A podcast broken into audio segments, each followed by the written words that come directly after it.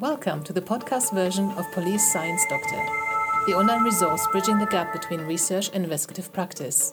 For police personnel who go the extra mile. For academics who want to connect better with investigative practitioners. On YouTube and on policesciencedoctor.com. Hello, everyone. This is Susanne Knabe-Nicol with the weekly police science snippets from Police Science Doctor. Police Science Doctor is the free online resource were law enforcement practitioners, academics, students, military operatives, anyone working in the field of law enforcement, military intelligence, anything like that, comes to find what research is actually relevant to them. This is all evidence based. This has been tested by academics around the world and police practitioners who work with them.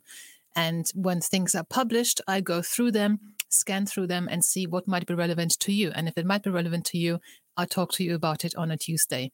And I send them out as links to the subscribers of the Police Science Doctor email list, and that is free. So every Tuesday, you get them sent into your inbox, these three snippets, and you get the link to the original research. Some of you may not be able to access all the articles. That is beyond my control, I'm afraid. That's down to publishers and to your organizations that you may be, work, may be working for. But at least you'll see the abstract of the research, and the abstract should contain what the main findings are. And you can join the free email list if you want, and you can disjoin it and leave it whenever you want as well. Just Google police science and go to policesciencedoctor.com and then leave your details in the form that pops up. Okay, so before I get to the snippets, because I want to make sure I don't forget, I just want to tell you again about the Global EBP Conference. It's the first time that the societies of evidence based policing around the world are coming together to make this a joint project. And it's not just any conference, it's not just an online event that anyone can attend around the world who registered. It's actually a 24 hour broadcast. So there'll be in TV, TV studios. I'll go to the side so you can still see me. Hang on, where's my microphone? I'll go. I'll go to this side. So you'll still be able to. They are broadcasting for the first 12 hours from New Zealand from a TV studio. They're having live guests, they're switching to other guests around the world. And then the next 12 hours will be broadcast from a TV studio in London at the Oval. Now, that means that for 24 hours, you've got this amazing event going on and whatever your shift may be that day or that night, you can tune in and watch some of the content. If you don't match, I'm assuming you won't be able to watch something for the full 24 hours and actually stay awake and stay alert. But when you register, you get six months access afterwards as well. So for six, for a period of six months, you can go back and you can rewatch everything as many times as you want.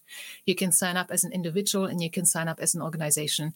I'm going to come back here now and I'm going to post this link into the comments. So wherever you are watching this, hopefully you'll see this link. If not, go to globalebpconference.com. That's the website, globalebpconference.com.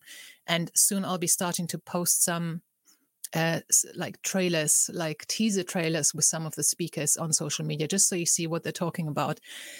This is these are findings things that have been tested and that have been shown to work you know what is what makes response more efficient? What makes investigation more efficient? How do you get more da victims to work with you? How do you raise victim satisfaction? How do you raise police leg- legitimacy?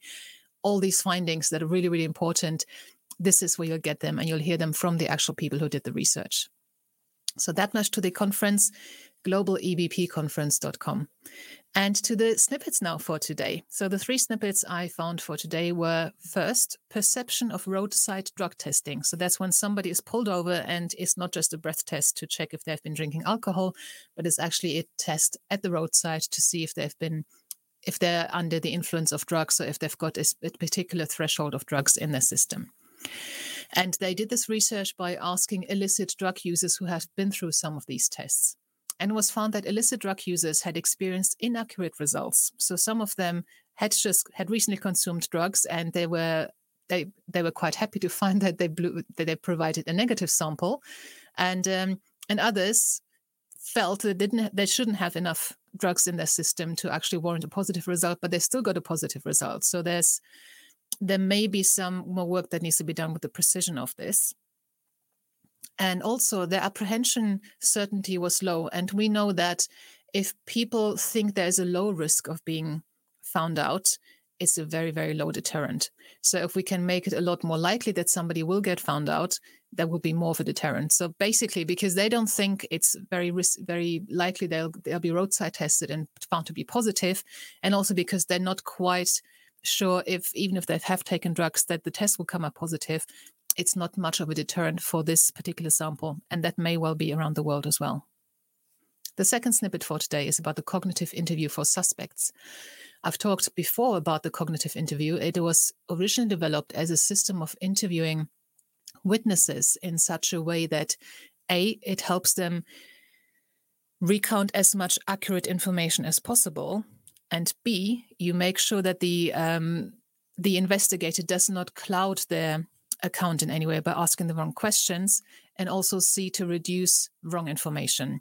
Now, it has been tested for suspects as well, and great news, it actually seems to work. So, the cognitive interview for suspects is designed to allow for efficient, reco- for efficient collection of correct information and to increase cognitive load on suspects who are deceitful. So, it makes it makes it more difficult for, pe- for people who are lying to actually carry on lying. It has been tested against other interview methods and showed a benefit of the cognitive interview for suspects in terms of information gathering and misinformation effects compared to the two other interviews or the two other interview techniques. Moreover, it did not increase the risk of false confessions. That's also a big topic in suspect interviews. We need to make sure we don't entice or um, lead to false confessions in any way. And the third snippet for today is about body worn video in critical incidents. So these are the cameras that officers have on their on their person. Whilst body worn video tends to have positive consequences in terms of officer and citizen behavior and evidence gathering, it may also have a negative impact on officer performance in critical incidents. It was found that camera monitoring during such incidents had complex and often deleterious effects on cognitive load of the officer, their stress arousal, and their performance. And during critical incidents is incident is when we really need the police to perform well.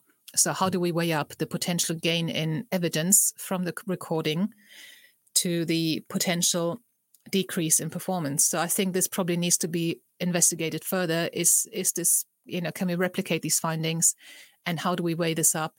Is it something that is maybe that we find maybe because body worn video hasn't been around that long, or has it been around long enough for officers to get used to it? That's another question. You know, what is the time effect of this?